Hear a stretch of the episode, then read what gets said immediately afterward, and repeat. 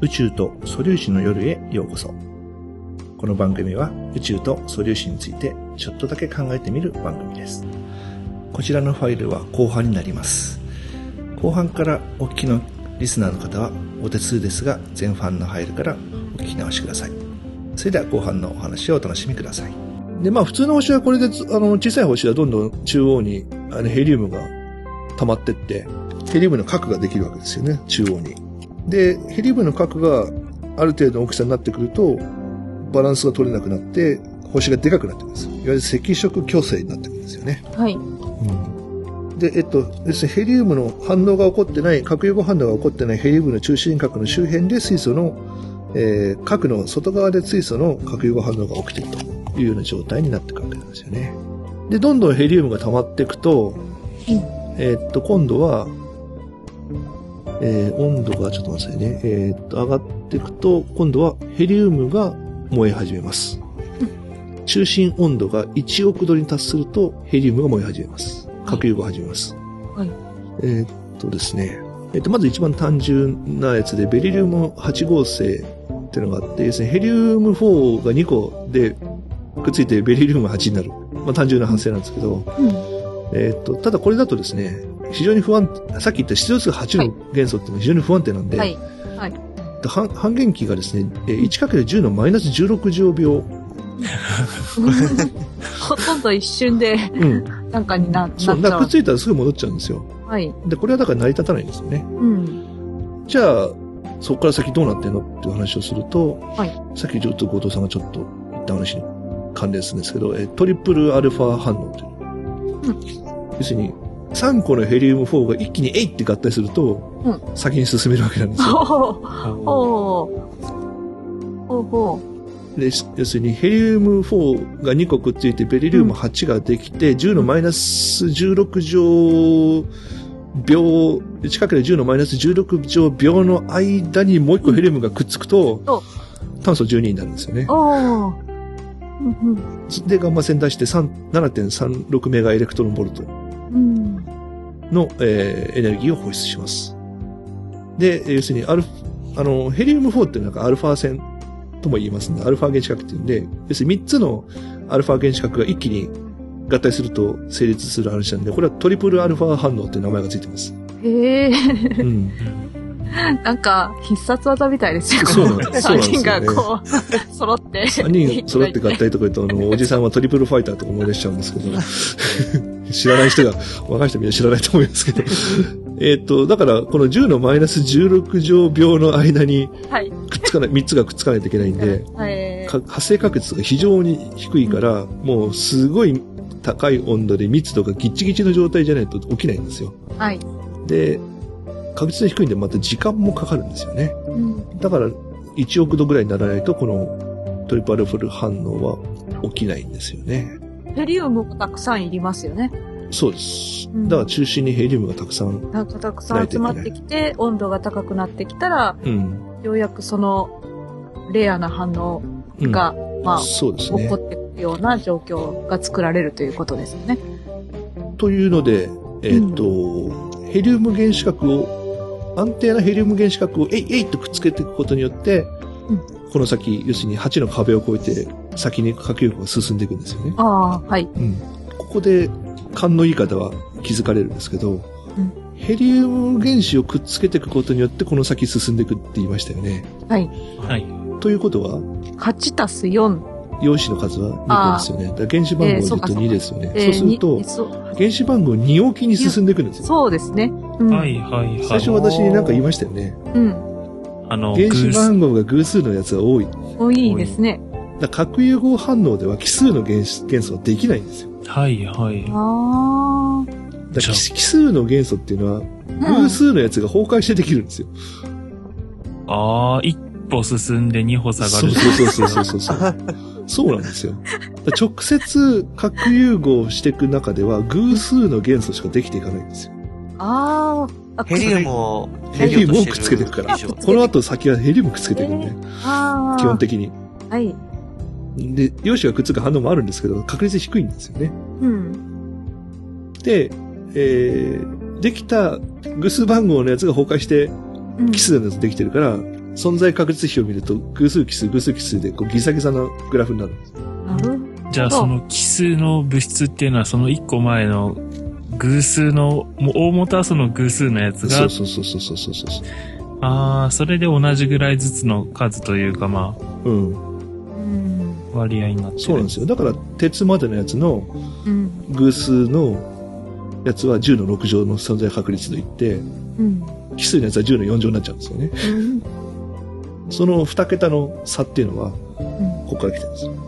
じゃあもともとは偶数桁のやつはもっと数が多かったわけですもんね。そうの奇数そうですそうです僕で、だからこのトリプルアルファでできた炭素16に今度はヘリウムがまたくっつくと酸素16なんですよね。はい。うん。で、さらにこれにくっついてネオン20ができてくる。うん。で、要するにどんどん偶数でどんどんどんどん。偶数で、はい。飛んで出てきていって、そう。あうん。ーうち女の子が書ける。そうですね。よ容姿がいなくなりましそうた。うん、まあそういう状態なんですようね。ん。で、あのー一回赤色強制になった星も、ヘリウム中心核の核融合が起こると、あのバランスが一時的に回復します。うん、太陽の場合ね、はい。だいたいあの、63億年ぐらい経つと、赤色強制になっていくんですけど、うん。我々の太陽ですね。あ、今からということですね。もうえーっと50億年ぐらい経ってるから。えーっと、いや、太あそうですね、今からですね、はい太陽年齢とすれば109億歳はい。ぐらいになってくると、赤色巨星になるんですけど、はい。で太陽年齢で約122億年ぐらいになると、今度はヘリウムが原子核がスタ核融合がスタートするんで、はい。一回縮みます。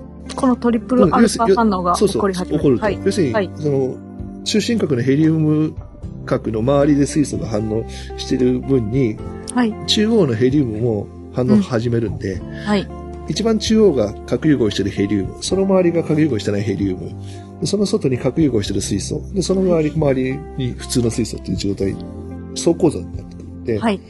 で、トータルのエネルギー発生が増えるんで、サイズが縮みます。はい。最初の70な、えっと、109 109億歳ぐらいになってくると、だいたいまあ170倍ぐらいまで膨れ上がるらしいんですけど、はい。えー、溶石で。ヘリウムの核融合がスタートすると、11倍から20倍ぐらいに縮むらしいですね、一回。うんうん。一回ボワーっと薄くなって、その後、キュッと締まるんです。そうです。バランスが回復してしまいます。うん。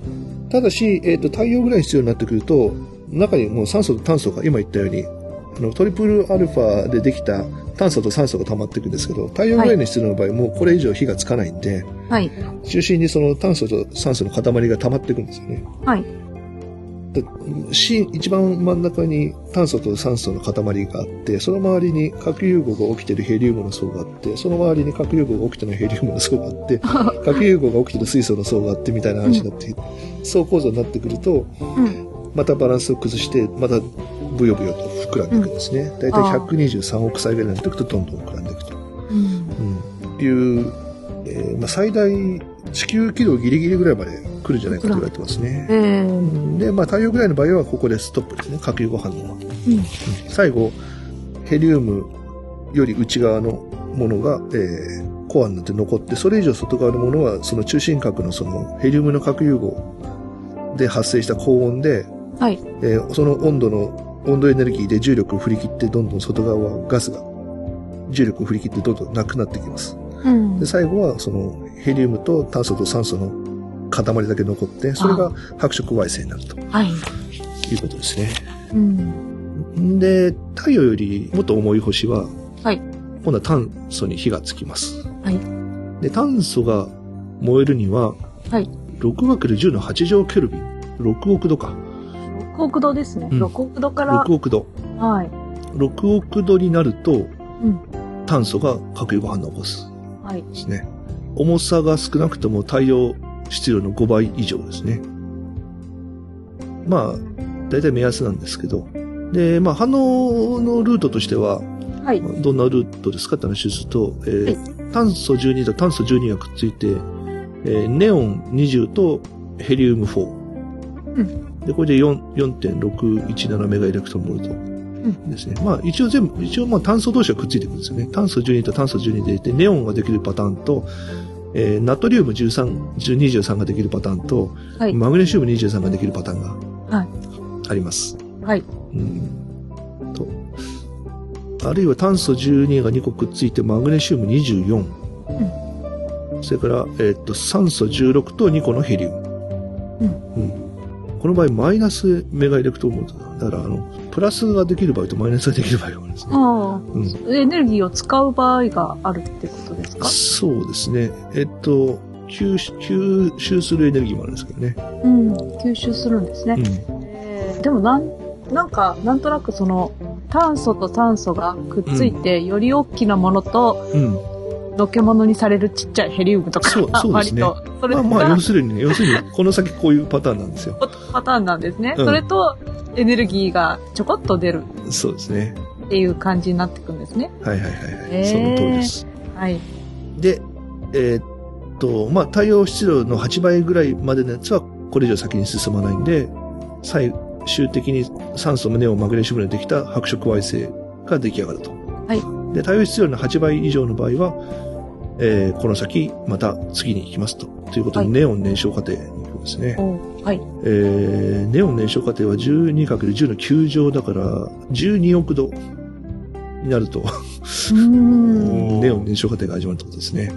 ネオン燃焼は、えーネオンにヘリウム4がくっついてマグネシウム。はいですね。と、ガンマ線。ガンマ線ですね。でもしくはネオンがガンマ線をうん。出して、はい酸素16とヘリウム4に分解するという過程も出てく。るんですね。うん、一概に増えるだけではないですかそうなんですよね。うん。うん。で、反応が遂行するとネオンが消費されて酸素とマグネシウムが増えるとうん。いうことですね。酸素とマグネシウムがコアに追跡していって、もうこの辺になってくると速度は速いんですよ。あえーっと、ネオンはね数年でなくなっちゃうんですよね。あはい。で、次に酸素燃焼過程が、まあ、そそれよりもっと重い、ここで止まらない星は次の酸素燃焼に行きますね。はい。酸素燃焼は150億度だ。そうですね。うん、150億度ですね。えーっと、酸素2個がシリコンとヘリウム。えー酸素2個で、えーリン31とヘリウム、えー陽子か。と、あと、シ、えー、ケイ、ケイ素ができるのと、エースをなってたり、えい、い硫黄だ、硫黄だ。硫黄31と、うん まあそういう反応ですね。うん。酸素燃焼はですね、もうこうなってくるとすごい早いんですよ。まあでも、はい半年から1年ぐらいでなくなっちゃうんですよね。うん、もうこの辺になってくるともうあっという間に進んでいくんですよ。うんうん。で、今度はだからこれ以上、それ以上行く、行く星は今度またこ次のあステージ、ケケイ素、ケイ素が。ケイ素燃焼過程、シリコン燃焼過程に行きますね。はい。で、この辺はもう太陽の10倍ぐらいの質量を持つ大質量性じゃないといけない。で、ケイ素燃焼過程はですね、2週間ぐらいで、一瞬ですね。うん、終わりま。す。はい。で、これが高星内核融合の最終段階です。えーっと、コアの温度が 2.7×3.5×10 の9乗ケルビン。うん。35億度ぐらいないといかない。うん。で、軽層燃焼過程が終了した星は、超新星爆発を起こします。おー。おー。2週間ぐらいで。そうですへね。え。なんか、まあちょっと話はそれますけど、2週間ぐらい前に分かりそうな気がしますけどね。そうでもないんですね。うん。うん。で、それを捉えようとしてる人もいるんですよね。う。うんん。あ、もう爆発しそう、みたいな。うんそうですねケース思い出したぞ、みたいな。そうですね。やばい、時間備えろ、みたいな。うん。へえ。えーっと、軽素燃焼はヘリウムの原子核を放学するアルファ反応なんで、えー軽素20、シリコン28にヘリウムがくっついて、硫黄32。硫黄32に、えーヘリウム4がくっついて、アルゴン36。アルゴン36にヘリウム4がくっついて、カルシウム40。カルシウム40にヘリウム4がくっついて、チタン44。チタン44にヘリウムがくっついて、えークローム48。クローム48にヘリウム4がくっついて、鉄52。はい鉄52にヘリウム4がくっついてニッケル56とはい。いうことで、鉄、鉄とニッケルができて、はい。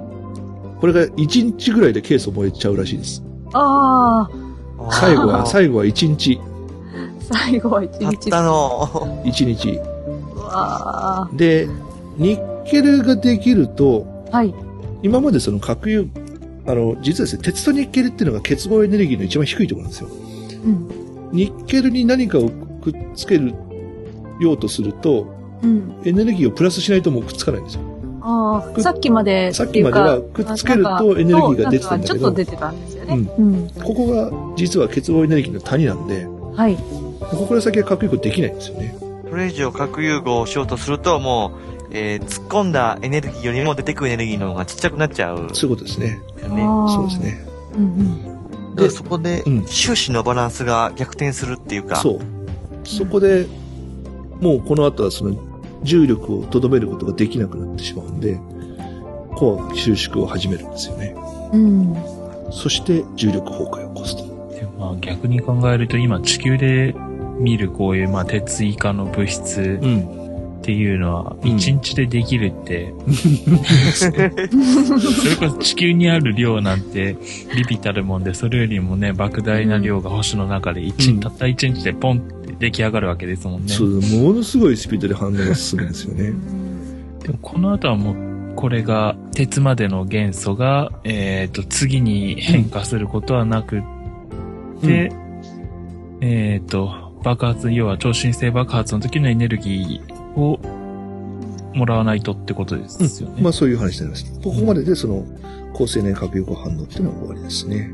で、こうなってくると、その重力で、今度は鉄の原子核、鉄の原子核じゃない鉄、鉄とニッケルがあるばっかりの星の中心核というのは重力で、重力に勝てなく、拮抗できなくなるんで、重力でどんどん潰されていくんですよ。はい。で、そうなると、今度は中の温度がどんどん上がると、今度はエネルギー、その光のエネルギーによって鉄の原子核が壊れ始めるんですよ。鉄が13個のヘリウム4と4個の中性子にバラバラに分解されちゃうんです。あ鉄の光崩壊って言います。あ。はい。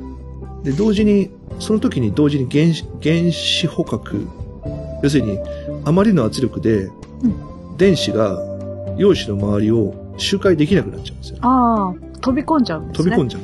はい。陽子の中に飛び込んじゃって、陽子が中性子に変化してって、はい。光線の中心核は中性子ばっかりになってくるんですよね。あで、そうなってくると、中心部から外へ向かう圧力が一瞬で減少して、ものすごい勢いで収縮を始めて、あ。はい。で、その外っていうのは、その光、えー崩壊が起こる外っていうのは鉄がいっぱいあるんですけど、はいその一瞬でギュンって収縮したところの隙間に外の鉄がガーンと落っこってくるんですよ。はい。で、中心の芯と激しく衝突して、この跳ね返りの衝撃波で星が吹っ飛ぶんですよ。はおーこれが、超新星爆発。とんでもないですよね、本当あ。に。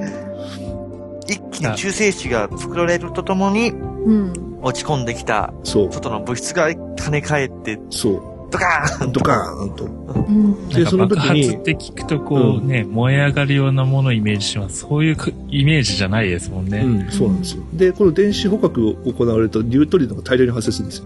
はいだか。ら中心核の陽子がガーッと中性子に変身していくときに、大量のニュートリノがドワーッと発生するんですよ。はい。で、ニュートリノスカスカ通ってくよねうん。というんだけど、めちゃくちゃたくさんできるんで、だ星の中心核自体が全て中性子になるぐらい、だから、1個の陽子が電子捕獲して中性子になることに1個ニュートリノが発生しますから、いもうその数たるや、とんでもない数、うん。ニュートリノが発生するんで、はいこの衝撃波、さすがにスカスカ抜けるニュートリノでも衝撃波にエネルギーを加えるんですよ。それで、その衝撃波がさらに増幅される。で、大爆発するんです。ああーあのー衝撃波が加速されるようなイメージ。あ。うん。まあ、この後、その、元々の星の大きさによって中性子星で止まる場合と、うんえーさらに崩壊が進んで、中性子の縮体圧でも止まらない場合は、まあ、ブラックホールになっちゃうんですけど、はい。まあ、ちょっと今日の話はちょっとそれは脇道なんで、うん。まあ、それはなりますよというだけの話にしておきますけど、はい。まあこれで、一応こここまででその構成、さっき言ったそのふステージ2です。ふたその元素合成が行われているその二つ目の話ですね。はい構成の中での構成が光りながらできていくよって話が、まあここまでですね。まあ、あの、最初の話でビッグバンの時に、うん。これだけうん。ベリリウムまでができました。うんで、で、その後、それらがこん、あのえーまず、ヘリウムがひっついて、うん炭素になって、炭素がひっついて酸素になってっていう反応をどんどん進んでって、鉄までがうんできました。これが二つ目ですよね。そうですね。で、最後の三つ目が、爆発のうん。時に何かそうですね。はいはいはい。で、鉄よりで重い元素が、まあこれから説明するんですけど、一応これはですね、今ですね、二つのプロセスが考えられてて、はい。えー S プロセスと R プロセス、スロープロセスとラピッドプロセスという、はい。二つなんですけど、はい。超新星爆発で時に起きるのは早い反応、ラピッドプロセスの方なんですよね。まあそれとは別にその S 過程、スロープロセスっていうのもあって、これは超強制になった状態の中で爆発する前にゆっくり起きていく反応なんですよ。だから、て鉄よりて重い元素は構成がエネルギーを出してる、光ってるというそのエネルギー源っていう観点では鉄までしかできないんだけど、はい。でも一応その、その光ってる星の中でエネルギー源には寄与してないんだけど、んゆっくりゆっくり鉄より重い元素が合成されてるんですよね、実は。ああ、エネルギーを自ら使いながら。そうそうそうそう。うん。だからそれ、うん。だからそれはですね、あの、スロープロセスというプロセスがですね、えー、起きます。はい。えーっとですね、ビスマスまではスロープロセスでいきます。えー鉛よりちょっと重い。そうですねビ。スマス。はい。あんまり聞いたことがない元素です。ビスマス、あ、ビスマス209までですね。えー、までは行きます。えーっと、原子番号が83ですね、ビスマス。ビスマスは結晶がすごい綺麗ですよね。あ、そうですか。あ、そうか。ああのの、原子の、原子の、うん。展示見ると、そっか。あ、本当だ。なんかカラフルで。うん。あ、それ、なるほど。えーっとですね、スロープロセスっていうのはですね、まあ、さっき言ったさ、R プロセスは爆発する瞬間なんで、もう数秒ででき進んでるんですけど、はい。まあ、S プロセスっていうのは、まあ、千、千年単位ぐらいでこあう、あ。まあ、要するに積極強制、超強制になってる期間っていうのは何億年もあるんで、はい。その間で反応速度千年単位ぐらいでじわじわじわじわできていくとうん。いう感じですね。まあ、ストロンチウムやイトリウムを超えて、まあ、鉛ぐらいまでいくらしいですね。まあ、どれぐらいできるかは別にして。うん。で鉄からストロンチウムやイトリウムに行くコースは、ヘリウムや炭素を燃焼させて、大質量性の中でできるということですね。うん。まあ、要するにもうこの辺はもう、本当にあの、高いエネルギー、構成の中温度が高いんで、もう本当にあの、い一個ずつ中性子がくっつい、中性子くっついては、ベータ崩壊して、中性子がくっついた ベータ崩壊して、はい。で、えーくっついてはアルファ、ヘリウムができてアルファ崩壊して、またそれにくっついてって、そういう、まあ、じわじわじわじわ、こう、はい原子番号を進んで、進んでいくんですよね。うん。だから、あの、安定原子核を進んでいくんですよ。うん。スロープロセスってのは。はい。その、瞬間的にできない、しかできないややつは、まあ一瞬そのプロセスの途中になるかもしれないけど、結局それは残らないんで、はい。安定原子核の作るラインでじわじわじわじわ登っていくんですよね。だからある銀、銀109にが中性子を捕獲してベータ崩壊して、えーカドミウム110になって、カドミウム110が中性子を1個つけて、カドミウム111になって、112になって、113になって、114になって、カドミウム116になったところで崩壊して、ベータ崩壊して、えーインジウム115になって、はい。で、これが中性子を1個くっついて、ベータ崩壊して、えー、鈴116になって、鈴116がまた中性子が1個ずつくっついて、くっついて、くっついて、くっついて、えー、鈴121になったらベータ崩壊して、また次1個上がるとか、そういう感じでこう。中性子が1個ずつこうじわくっついてじわじわじわじわ進んではいいく、。はい。い うコースなんですよ。うん。原子炉の中の反応に近い。あそうですね。まあそんな感じですよね。熱中性子をフラフラってやってきてこうくっついていくのと。うんで。すよね。まあ、近い感じですよね。うん、だから、た反応単位が千年単位なんで。うんうん。じわじわ燃えてるっていうか、じ反応してる感じですよね。そうなんですよ。だからこれは、だから安定げ、実はですね、角図表を見てもらうとわかるんですけど、安定原子核っていうのは、途中で途切れちゃうんですよね。だそれ以上いかないところがあるんですよ。うん。なんかマス目を縦横、縦横に上がっていくんだけど、斜めにしか飛べないところがある感じなんですか？そうですね。えっと、利権でね、白図表、えー、ダウンロードできるんですけど、角図表が大きいんですよね、これ。でかいです。うん。だこれ A2 かなんかでしょ？もともとは。おー、でかい。え、じゃあ、でかいんですね。うん。安定してるところってこれ、まあ今、角図表うん。を見てるんですけど、安定してるとこ黒いやつそうで、すよ。黒ですね。黒。ああ、本当だ。マス目がこう、縦横、縦横で登っていけるのに、とど、と、飛ばないといけないマス目がある。飛ばないといけないところがあるんですよ。はい。で、えっ、と、低い方が止まるんだけど、ビスマスぐらいのところで止まっちゃうんですよね。えっ、と、ビスマスもまあ完全安定じゃないんですけど、はい。一応半減期はまあ、えー数十億年なんで、実質的には安定ですね。まあ、ウランと同じですね。はい。ウランも半減期40何億年なんで、はい。うん、まあ実質的に安定っていうのですね。はい。そんな、いいですかね。S プロセッサー。まあ S プロセッサーもだからもう一個ずつ中性子を、いちらおちらうんうん。くっつけて、えー中性子数の限界まで行くとベタ崩壊して、はい。い一個原子番号が上がって、うんまたそれに中性子をペタペタペタペタっとくっつけていくと、うん。一個残ってっていうのを、はい。ゆっくりゆっくりゆっくりやっていくやっていくのがは S,、い S プロセスですね。はいここでもいわゆるその、奇数番号のものがどんどん作られたいっていうのは。そうですね。うん。うん。そういうことです。うん。で、今度は R プロセスですね。はい。で、R プロセスは重力崩壊して中性子の塊ができるわけですよね。でそれにドカーンって物質がぶつかると、中性子がドワーってこう漏れてくるわけですよね。はい。で、そうすると、その、周星の周辺の原子に中性子がどんどんぶつかっていくんですよ。ドカドカドカドカドカドカドカっと。はい。で、そうすると、普通はだから、さっき言ったスロー、S プロセスと中性子がくっついて、あるところまで行くと、不安定になるから、うん。ベータ崩壊して原子番号1個登ってっはい。ていう風に行くんですけど、もう瞬間的な話なんで、ベータ崩壊する間もなく、どんどんどんどん中性子がドワーッとくっついていくんですよ。あ中性子の海ですよね。中性子の海、海ですね。で、角図表で言うと、その、中性子、その、中性子数が多いんで、角図表のその存在比の一番ち真ん中が安定原子核なんですけど、はいじゃなくて、中性子の多い方、その下のラインの。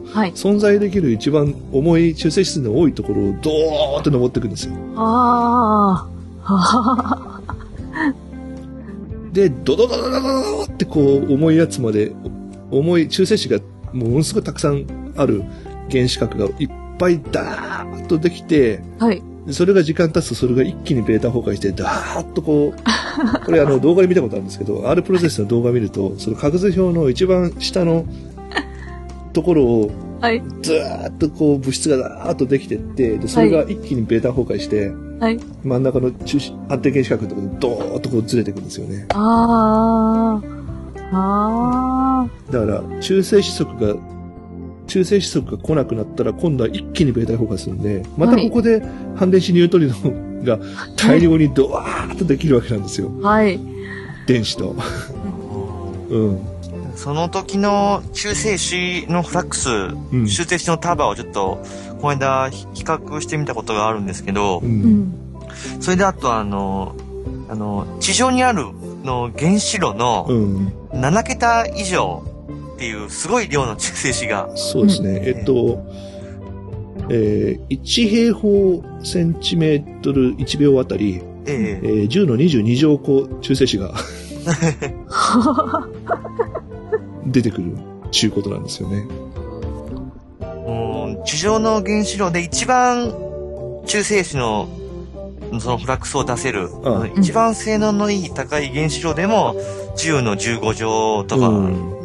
なんで、それの7桁も多いっていうのが、かなり衝撃でしたね、やっぱり。やっぱ超、中、その、超新星爆発中のは、うん。すごいんだなと、いうことですね。ちなみにラピッドプロセスは、もう一パターン発生が考えられてて、はい。えーっと、超新星、いわゆる超新星爆発そのものと、あとはその、中性子星連星がが衝突するときああ。にも、はい。要するに中性子の塊同士がぶつぶつかるんで、はい。えー中性子連星が衝突すると、まうた超新星爆発みたいな爆発が起きるんですけど、うん。1A 型超新星爆発のもう一つのパターンじゃないかとも言われてるんですけど、はい。コスミックフロントで元素合成やった時は、は R いプロセスはこの中性子連星のど合体の時の反応例を上げてましたね。ああう。ん。金、金はここでできるという話だったんですよ、あの時は。中性子星の連星が重力波を出しながらだんだん軌道が近づいていって、うん。重力波を出しながらその光点エネルギーがなくなっていって、最後にこれがガーンと合体、ぶつかる。物理的に本当にぶつかると、またそこで超新星爆発のような爆発が起きるんですけど、その時に大量の中中性子オラクスが発生して、また R プロセスと同じような現象が、同じ現象が起こると。うん。え中性子星って言っても、中性子だけでできてるわけでもないですもんね。まあそうですね表面、表面には、あの、シシリコンとか炭素とかがこう、薄い膜のように、そうです、そうです残っっていて、ちょっと前に,、まあそい、前にね。そいつら、うん、うんそいつらがボコッとぶつかったら、うん。その薄い膜のシリコンとか炭素とかにものすごい数の中性子が 殺到してくるわけうん。になるんですよね。そうなんですね。ああ、うんまあ、前にちょっとね、あれ雑談でしたよね。あの、中性子性、中性子性のね、ね構造。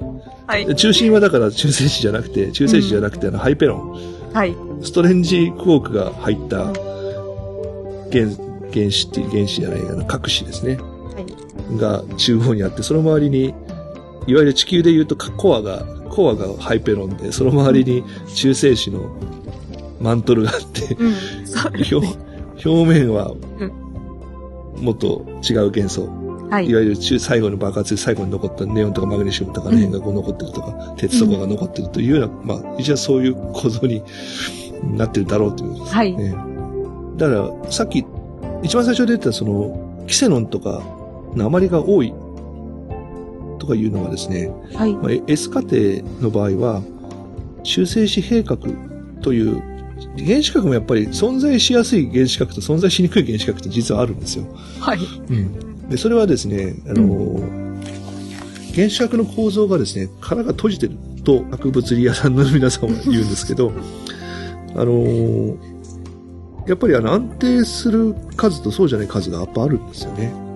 自閉的なやつと、社交的なやつがいるんですね。そうなんですよ。だから、よ陽子の数で言うと、はい。陽子の数で言うと2、8、あの、し質量数じゃないんですよ。さっき質量数の話と陽子数の話が出てちょっと混乱するかもしれないですけど、こここで言ってるのは陽子の数ですね。陽子の数が2、8、20、28、50、87、126っていうのは非常に極めて安定する原子核なんですよ。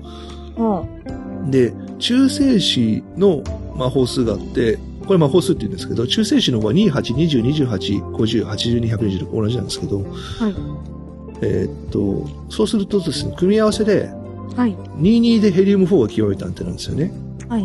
で、88で、うんえー酸素16が安定。で、はい。20、20で、はい。えーカルシウム40が安定。で、20と28でカルシウム48が安定。ああ、はい、はい。えーで、50のところは実はそんなに安定しなくて、82と126で、鉛208っていうのが極めて安定。あだから鉛って結構たくさんあるのは、このせいなんですよ。あ。ああ。うん、だこれはだから、その発生源の話じゃなくて、うん。その原子核として存在しやすい、しやすい。その核力のバランスの話なんですけど、うん。それで鉛っていうのはたくさん、鉛が先生いろんな反応をした結果、鉛に行き着くルートっていうのはいっぱいあるんですけど、はい。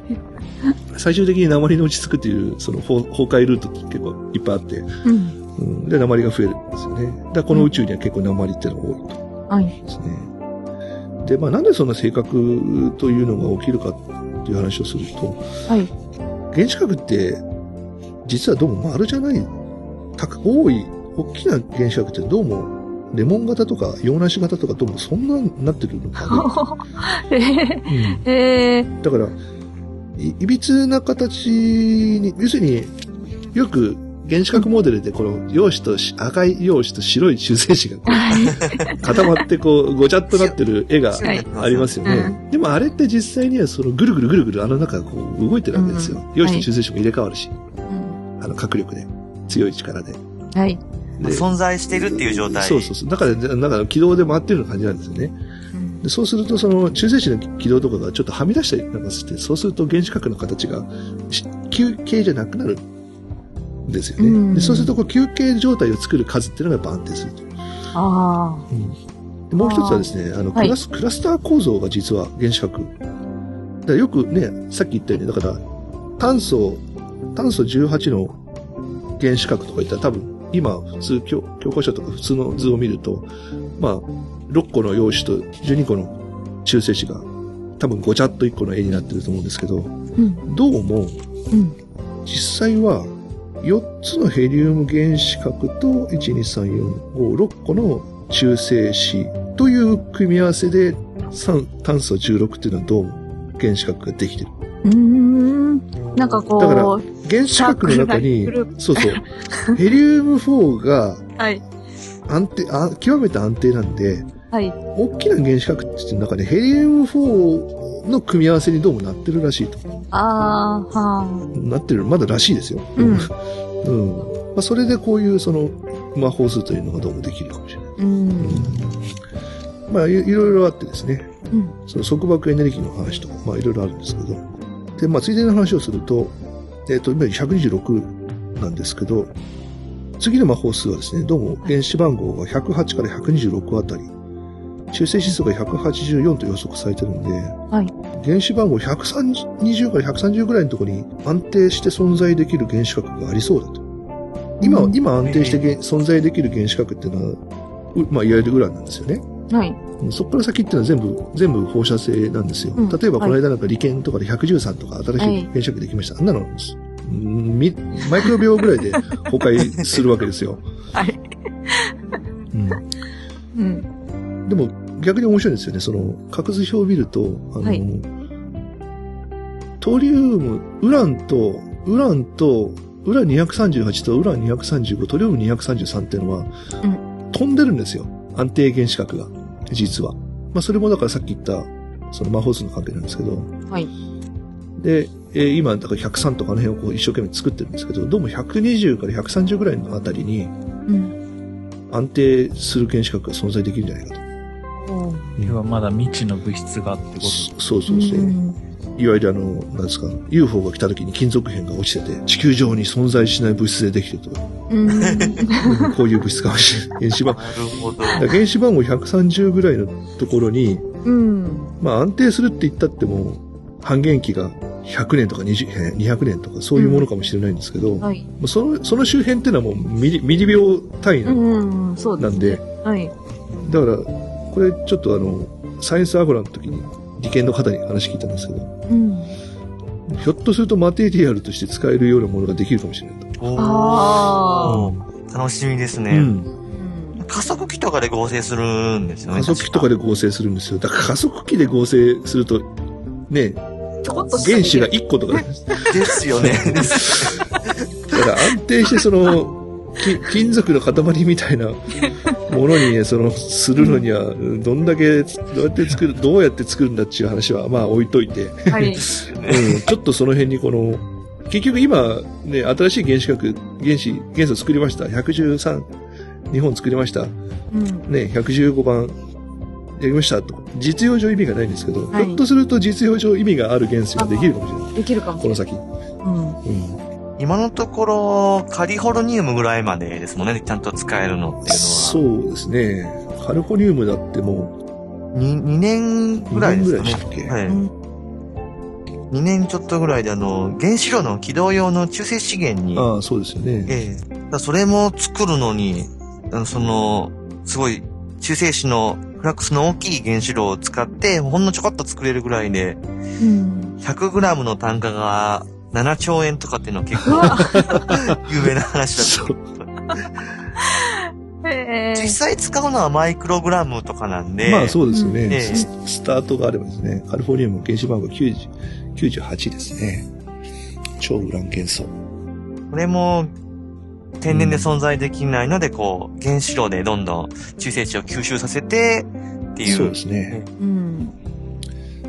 えー、多分、オタクな SF ファンだと、あの、トップを狙いでマシン兵器が、えー使ってたのがカルフォニウム、カルフォニウム爆弾ですね。えーあの、半減期が短いんですぐ使え、2年ぐらいしか持たない。持 そこて帰持って帰ってもしょうがないから。えー、だから、もう仮にですね、カルフォニウムで原子爆弾使うと極めて小さくできるんですよ。あ数キロぐらいで引火質量を出しますよね。そうなんですよ。うん。まあ、だから多分カルフォニウム。ねえ。すごいな。100g7 兆円ですよ。ちょっと、コスト的にちょっと、なかなか平気かは。人工的にそう作んなきゃいけない、そのウランを超える元素はやっぱり値段がすごく高かったり。そうですよね。でもまだこの辺はね、原子炉で作れるからね、うん作れるんですよそうですね。ね。ミリグラム、マイクログラム単位ができるんですよね。でさっき言った作れるっていうのも、うんあれなんですよね。あの、いわゆる S、S 家庭、あ、じゃない、R 家庭に似たやり方で作る。S, S 家庭にいた作る。S 家庭に似たやり方で作るんですか、そうです、そうです。えー、一個ずつ足していく感じの。そうですねそうで。すねはいえ核反応で出てくる中性子ーがうん吸収してベータ崩壊して、でもだって吸収してまたベータ崩壊して、ゆっくりゆっくりゆっくりゆっくりできてる。うん。だから、さっき言った、その、トムレさんが言ってた、その、中中性子の発生能力の高い原子炉っていうのが、うんその、超ウラン元素を合成するのに必要なんで、あだから、あの、原子力電池で使う、あ、はい。あの、えやつとかも、燃料とかも、だから、それ用の原子炉じゃないと、うん。うまく作れないんですよね。うん。ついでじゃあ、ついでじゃあちょっと、まあ、できるんだけど、普通の原子炉の中でもできるんだけど、はい。うん、そんなじ実用的な数量が作れない。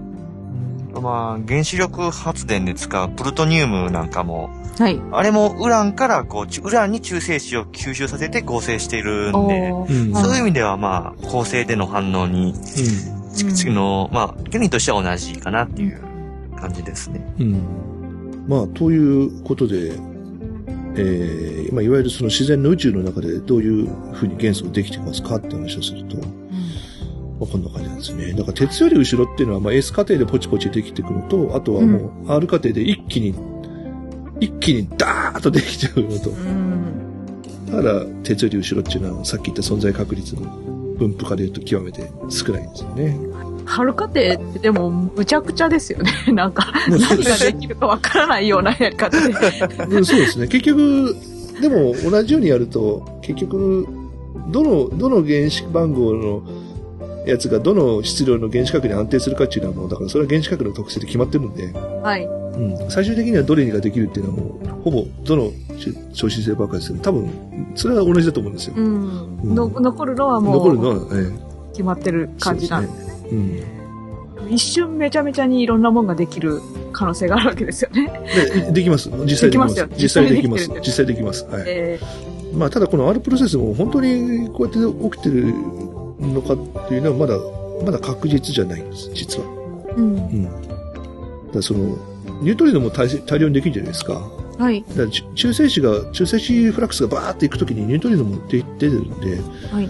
そうすると、中性子速に ニュートリノが当たると、あの、ベータ崩壊しちゃうんで、はい。その密度の中性子速が本当に存在できるの？っていう人もいるんですよ。うん。中性子が他の原子と出会う前にニュートリノと先に出会そうって、、そう。中性子フラックスがそんなに密、高密度なものにならないんじゃないのっていう人もいいて、それをまだ完全に否定しきれないうん。んですよ。うんだからまだ、これが今のところ一番有力といううん。ふうに思っていただければ。うん。まあ、辻褄はだからこれが一番合ってるわけですよ。その出来上がったその、元素のその質量比の分布とか言うと。うん。うん、その辺を考えると、さっき言ったような中性子フラックス、中性子の束が、中性子の海みたいなものがドバーンとやってきて、もうベタベタベタベタベタベタベタってこう、中性子がくっついてって、でそれが一気にベータ崩壊、ドーッとベータ崩壊していく。うん。うんこれ、あの、角図表のその推移の動画見ると、もう笑っちゃうぐらいの現象なんですけど、あの、理研とか行くとこの、レゴで作ったこの角図表とかがありますんで、あのレゴで、高、あ高高さ、高さを再現してるんですよ。はい。で、それは高さの部分っていうのはその存在比率に比例して、その、結構細かく作ってましたよ。だから。この元素は、同位体が、ここのやつは同位体がちょっと少ないとかですね。う。うんん。えーあの、えね、ここちょっと減ってるでしょ？ここはね、この同位体の数はね、存在確率低いから、ここちょっと凹んでんだよとかね、すごいね、熱く説明していただけたんですけど。まさになんか、カラフルな立体なめくじみたいな感じ。その、その通りです。本当にすごいカラフルで、はい。画図表で画像検索すると出てくるんじゃないかな。はツイッターの画像で流れてきたのを見たことがあるんですけど、いはい。なかなか圧巻でしたね。うんそうなんだえー、おうなんじゃこりゃ。角のように、ヘリウムと水素のところが。えっと、今、画像送りました。あ、はい。こんなんですよ。見えます？私のところにはおー。はいはいはい。見えない。来ない？今う、ん今来ました。時間かかる？な。そうです。来ないな。うん。来ない？あー、出た出た出た。え、出ました？時間かかる結構。あ、出た出た出たはい。あー、すごい。綺麗。うん。だからあの、これで見てると安定原子核の黒いとこがずっと行くわけじゃないですか。で、一回途切れてるじゃないですか。はい。途切れてますね。ね。で、ちょこっとあるじゃないですか。そこが、あの、ウランなんですよ。その、はい島が飛んでるところが。へー。うん。それで、184ぐらいのところに、またちょっとあるじゃないでか。ますたなんか、うんはいはい。でここがだからその、ひょっとするとここで、安定なものができるかもしれないって言ってる、この島、うん島ですね。安定の島。で、これ見てると、横のところのその中性子同位体数のところもデコボコあるじゃないですか。はい。1段目、2段目のところ、うん全く同じ比率で進んでないじゃないですか。多かったりデコボコしてる。うんうんうん。そうそう。だから奇数のとこと偶数のとこでデコボコしてるし、えー、うん。やっぱそういうのが、やっぱある、あるんですよ。高さがあると面白いですね、これ。うん。電子軌道の周期表だと1枚の表で収まっちゃうけど、うん原子核の核図表っていうのはもっとさらに複雑で、うんこんな、こんなんなっちゃうんですよね。あ同位体まで含んじゃいますもんね。そう。うん。だからこれ、まさしくこれと同じものをお台場にも、お台場に、ーうん。未来館に持ってきて、展示して、説明していただいたんですけど。あはい。まあ、そういう、えーまあ、元素構成の話、一通りしてみましたけど。ーはい。ね、結構面白いでしょ？面白いです。うん。身の回りにある物質がどう作られてきたのかっていうのは。うんうん結局これが撒き散ら、宇宙に撒き散らされて、宇宙誕生以来、ドカンドカンドカンと爆また発。それが太陽みたいにあより集まって、そうそうそうでそうそう。地球みたいな、まあそのガス、ガス状のところから地球になって地球みたいな近くの惑星になってって話で。うん。うん。まあ、で、我々自身を、私たち自身の体を構成しているものも、うん。えーどっかで起きた超新星爆発で できた、うんえー炭素や窒素やリンでうん。構成されてるんですよね。そうですよね。こうやって合成される元素って、最初はほとんど結構放射性同位体がほとんどで、うん。うん。それで、それがどんどん崩壊したりして、うん。まあ、残った安定同位体だけがこう身の回りにあるって考えたら、うん。うん本当に燃えかすですよね。そうそう。そうですね。燃えかすですね。うん。その宇宙の構成の燃えかすがこう自分たちを作ってるって思うと、うん。なかなか感慨深いなっていうのが、そんな感じでございましたけど。原子力で、あの、核分裂でエネルギーが得られるのって、うんまああの、鉄、ウランとかってうんうん鉄より重いはいはいはいはい。元素なんで、うん。で、あの、構成の反応で、うん。あの、構成から、も、の、エネルギーを持っていくだけ持ってきて、あの、作られたウランとかが、こう、核分裂の時に、その時のエネルギーを解放しているっていう。そう、その通りですね。だから超新星爆発の時に、超新星爆発のエネルギーを電池みたいに蓄えてるんですよね、ウランがね。ええはいそれをぶっ壊して、そうん。その電電池からほ放電してるわけですよ、今。だどこかの星の超新星爆発の時にうん溜めたエネルギーをはい。原子炉の中で解放してる。解放してる。うん。えってそう考考えたらすごいですよね、ええ本当に。うん、面白いですね。うん。だから、ええ宇宙は一つのまあ、原子炉だなっていうのが、うん。うん。昔からちょっと思っているところであってう、ん。うん。そうですね。まあ今日はね、核融合の話なんで、ちょっと分裂の話はしてないんですけどね。うんええ核融合って、うんもう本当に、あの、私は、その過程が、道筋がいろいろあるのが面白かったですね。そうですね。しかもその、なんというか、やっぱり、ある程度は安定性のある道筋っていうか、これ、こそれ、そういう過程はあるけど、うん。まあ、あんまりめちゃくちゃ出ないというか、何でもかんでもくっついてできるっていうわけではなくて、こう、ある程度の道、道っていうものがあって、うん。その、新しい、新しいというか、まあ、より重い、えー、量子数のものができていくっていうそうですねの。がね、うん、うん面白かったですね。特にあの、えー炭素のあたり、3、三通りか4通りある過程が、うんうんうんうんうんあれが、あれが面白かったです。うん。うんちなみにあの、今、えー、我々人類が挑戦している核融合炉は、はい。この今まで説明した中で出てこない反応ですね。あ、えー D、DT 反応っていうのを今やろうとしてます。うん要するにディリジウムとトリチウム、重水素と三重水素をくっつけてヘリウム4と、えー中性子1個とエネルギーを取り出そう。とエネルギーという反応ですね。うん。これはまあ、なんでこれやろうかってすると、は反応温度が低いんですよ、これ。はい。うん。うん。まあ、さっき言った DD も低いんですけど、うん。えーっとですね、DD はですね、あの、エネルギー回収が、エネルギー回収がね、できないんですよね。ああ、うん。エネルギー回収が困難なんですよ。はい。うん。で、えーっと、星の中では簡単に、あ、失礼、星の中では簡単にできるんだけど、はい。炉で反応させようとすると DT 反応のじの10倍厳しい反応条件が。うん うん。で、えー一応今、一番、あの、反応条件が緩やかな、うんえーまあ、ローソン条件っていう条件があるんですけど、はい。うん。まあ、それで、一番反応させやすい DT 反応のやつを、うんまあ、最初に実用化、なんとか実用化しようと今頑張ってますとなるほど。いうことですね。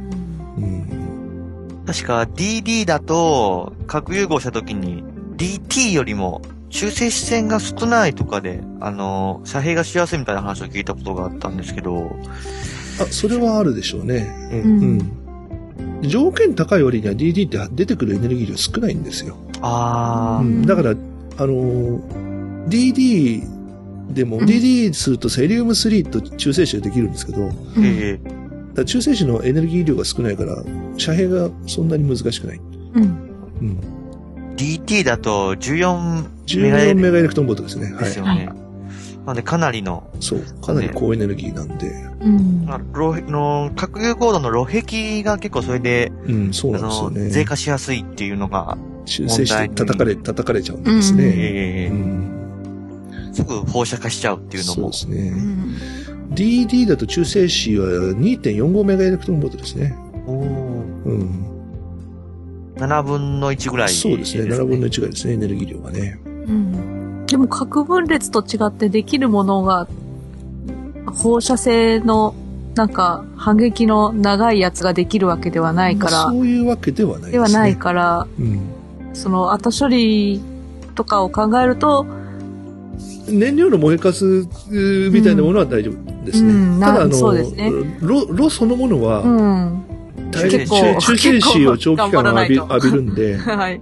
いわゆる血色の原子炉格納容器を最終的に捨てるのと多分同じぐらい大変になるだろうなと言われてるんですけど、ど。まあでも 大量のその燃えかすのその高レベル廃棄物のいわゆる燃え、燃えかす、反撃の中で燃えかすは出ないんですね。長い、うん、反撃の高い燃えかすっていうのが、出ないまあ、。うん、うん出ない、まあ、あとはその暴走しない。うん。ああ、なるほど。そのあの、反応を維持するのが大変なんで、うん。どちらかというと、あの、気をつけてないとすぐ反応が止まっちゃうんで、あの、勝手に暴走して爆発、まあ爆発、核分裂でも爆発はしないんだけど、その、勝手にもう臨界が止まんなくなるというような状態にはならない。うん。まあ、ちょっとでもも超えたらすぐ止まっちゃいそうなんそうなんですよね。うんだからそういう面では、あ安定は安定ですね。もうこの話もちょっとじっくりしたいんですけど、ちょっと今日はね、メインの話じゃないので、はいえーついでの話でもしましたですね。まあ、ただなかなかね、やろうとして頑張れば頑張るほど困難だというのがいろいろ分かってきてですね、うん。永遠の50年先になっちゃってるんですよね。えーいつまで経っても50年。温度がそもそも、ちょっと聞いただけで15億度とか、うん、そんな感じの、そうですね。ごく普通に当たり前のようにいろいろ出てきましたけど。ああ、でかいやつはですね。そうですね。うん。うん。あの、DT 反応のローソン条件っていうのは、ももうちょっと、もっと緩いですよ。うん。うん。緩くてもなんか、そ、そんなに、何千度とかいうレベルではないんじゃないですか？うん。えっとね、えー、1億度、温度1億度、うん。で、密度が1ほ1イリポセンチメートルだったり100兆個うん。で1秒間あでプラズマが維持すること。これがローソン条件ですね。あ。あうん。まあまり緩い気はしないんですけど。うん。まあでももうこれはね、達成してるんですよ。はい日本でも、あの、JT60 とかそういうトカマクロで、あもう達成はしてるんですよ。あ。ああ、そうなんです。ああ。まず継続的にその、エネルギー発生させる状態じゃないんですけど、うん。まあ維持させるのが。維持する数秒間とか、まあでも、これ達成してますよ、すでに。ええうん。あと、重水素とヘリウム3の、うん、重数とあのヘリウム3もね、ありますね。これ、は DD よりも反応しやすいっていうのでなんかされてるらしいですね、研究が。そうですね。ただ、ねヘリウム3がなかなかないというですねで。すね。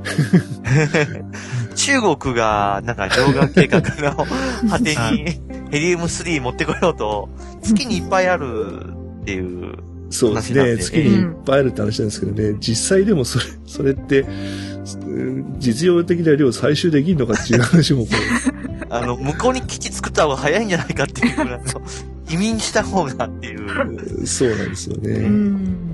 なかなかコストとかを考えると、うん。資源化は難しいかなっていうのがありますよそうですよね。ね。月のヘリウム3ね、使うってね、ガンダム宇宙とかでもね、ありましたけどね。えっと、ヘリウム3、重水素プラスヘリウム3は、えっと、温度は10億度ですね。ただ反応断面積が DD の5倍から6倍ぐらいなんで、DT ほどじゃないけど比較的発生しやすいと。あうん。あとはですね、あの、もう一つポイントがあって、これ出てくるのは陽子なんですよ。中性子じゃなくて。だから、あの、うん出てきたものを磁力でキャッチできるんですよ。あ。ああ。そうですね。うん。で、うあのーえ MDH 発電でした MDH でしたっけ ?MHD。MHD。MHD ですね。あの、要するに電荷を持ってるものが強力にものすごい勢いですっ飛んできて、磁界を発生させておくと、んそれで電力すぐ変換できるんで、あの、はい。い一回お湯を沸かしてとかしなくていいんですよ。はい。そのまま、そのまま電気になる。おそうおそのまま電気ができるんそう、だ。ええ今、今はす、その DT とかだと中性子で出てくるんで、中性子を受け止めて、今はだからリリチウムとかで受け止めようとしてるんですけど、はい。それで受け止めて、えーリチウムからトリチウムうん。T を、ええ燃料となる T を作ると同時に、そのブランケットが熱くなるわけですよ。それを水で冷やして、でそれの、う温まったお湯で旅回して発電しようとしてるから、うん最終的に、熱を一回しなくそうそうそう。ていい。一回熱にし、一回お湯沸かさなきゃいけないんで、うん。まあ、そこから先は、あの、他の、うん。あの、原原子炉だろうが、あの、蒸気、蒸気スチームボイラーの、あ、スチームタービンの火力、石炭の火力発電と何ら変わらないんで、うん。うん。ただその、陽子で出てくると、直接、熱返さずに、はい。直接電力に変換できるんで、もう、それは夢のようですね、なんか。そうなんですよ。ううんん。ところが、うん。まあ、どう、どっから取ってくんじゃいっていう。話ですね。ですよね。うん。あとは、その、木星、木星からジュピジュピトリス、ジュピトリスで取りに行きますかって話ですあね。あ木星探査とかにはいいかもしれそうなないんですよ。だ。から、だうから恒星間飛行おを行う、その、はいはい核融合ロケットを作るとかいうのには木星軌道のとこで木星大気に結構含まれてるらしいんで、木星から組み上げて、はいはい。うん、あの、アルファ、ケン、あの、ケンタウリに、うん。あの、核融合ロケット飛ばすとかいうあことであれば、うん、夢のある話でいうんいんですけど、素晴らしい。うん。燃料がその、なかなか手に入らないっていうのが、燃料どこって月とか木星って言われてもちょっと、そう、うん。油田掘るわけじゃないですもんね、そうなんですよ。でリチウムとか、さっき言ったその DT 反応だけ結局トリチウムの入手法はリチウムなんですよね。はい。で、リチウムって、あの、さっき言ったその太陽系の存在比率からするとすごい少ないんですけど、うん。はい。うんまあ、海にいっぱい溶けてるんで、核融合炉として使う分には、まあ、あとあの、リチウムな南米とかでその塩湖、うん。塩の塩湖のあたりにこうはいリチウムいっぱいあったりとかするんですけど、まあ、あと、やろうと思えば海水から取り出せるんで、うん。うん。あの、人間があの、核融合発電するぐらいの分のリチウムはあるんでですね、はい。うん。まあ、何もわざわざ月とか木星までヘリウム3取りに行かなくても、まあ多少やっぱりお湯沸かしてこ効率が悪くても、ううん まあ、事実上、事実上無尽蔵に、無尽蔵に取れるものの方がいいわねって話ですよね。まあ熱っていうのはそもそもエネルギーのカスですからね。一回熱にするっていうのはなんとなく、うんあの、す手段としてスマートじゃないイメージはありますよね。うん、はい。うんまあまあ、そうですよ、確かに。そうですね。はいはい。まあ、そんなところでちょっと余談が長くなりましたけど、うん。そんな感じでございますね。というわけで今回は、まあ、こんな感じで、はい。えーまとめたいんですけども、うん我々のね、さっきも言いましたけど、体を作ってる、えー元素たちが、まあ、どっから、宇宙のどこかで起きた超新星爆発の結果だっていうふうにね、ちょっと思いを馳せていただければ、夢があるかなと思いますね。はい、えっ、と、一応次回なんですけど、まあ次回は、今回は素粒子ネタなのか宇宙ネタなのかちょっと微妙なところですけどね。うんはいえっ、と、一応次回はですね、あの、一般相対性理論の、の、ちょっとおまけ、続きを一応考えてます、今のところ。えーはい。ちょっと時期については、ちょっとまだ未定なんですけど、一応次は、えー双子のパラドックスとか、ブラックホールを見ると、うん。どんな風に見えるのかとか、まあちょっとその辺、ちょっと前回、あの、軽く飛ばしてしまったところをですね、やっぱ自分で聞いてて、ちょっと双子のパラドックスとかももうちょっと説明した方がいいかなと思ったんで、ちょっとはい。今その準備を進めてますんで、まあ次回はちょっと一般相対性理論の、まあおまけ会っていうかね、そんな感じでやってみたいと思います。ちょっと時期はまだお約束できないですけどね。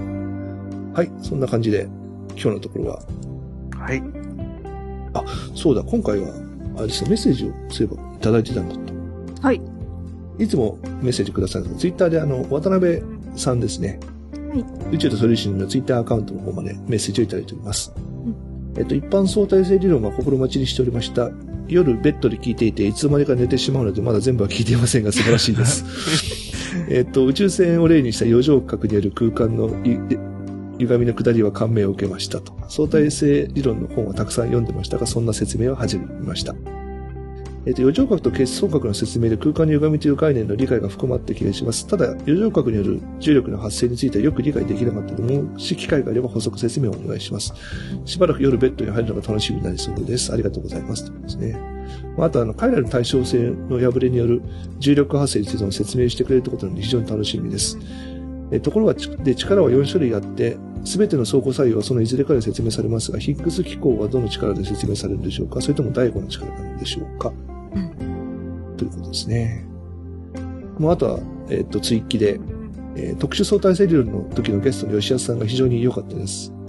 えー穏やかな語り口にもかかわらず、鋭く的確な突っ込み、もし都合がつけば、ぜひまた、吉安さんのゲストをリクエストしたいです。ということでいただきました。ありがとうございました。えっと、吉安さんのゲストに関しては、ツイッターではちょっと直接渡辺さんとも話したんですけど、あの、一応本人にはお伝えしました。う んただまあ、吉安さん自身もね、自分のあの、番組を持っていらっしゃるポッドキャスターなんでですね、まあ、そう簡単にこう、ホイホイと言うのはちょっとなかなか難しいんですけど、まあ、機会があればということで、えーですね。それからちょっとお話の中で、えっと、ちょっと、彼らの対称性に破れる重力の発生っていうのがあるんですけど、彼らの対称性の破れは重力じゃなくて質量の発生ですね。うん。これもあの、この後、さっきもお話が出ましたけど、やります。いつかやります。はい。順順番通りなんでですね。あと、ヒッグス機構もやります。えっ、と、まあ、ヒッグス機構はですね、一応力とは分類されてないんですけど、4つの力ともまた違う話ですね。うん。うんただ弱い相互作用とは密接に関係してます。うんうんえっ、と、弱い相互作用と電磁気力を分離するメカニズムがヒッグス機構なんで。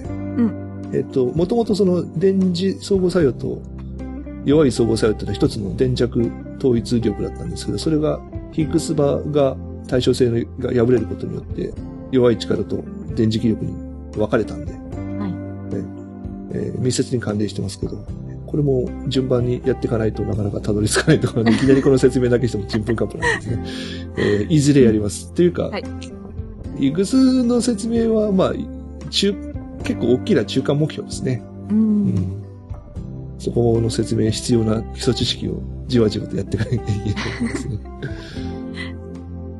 はい。一緒にお勉強してから。そうですね。はい。そんな感じですね。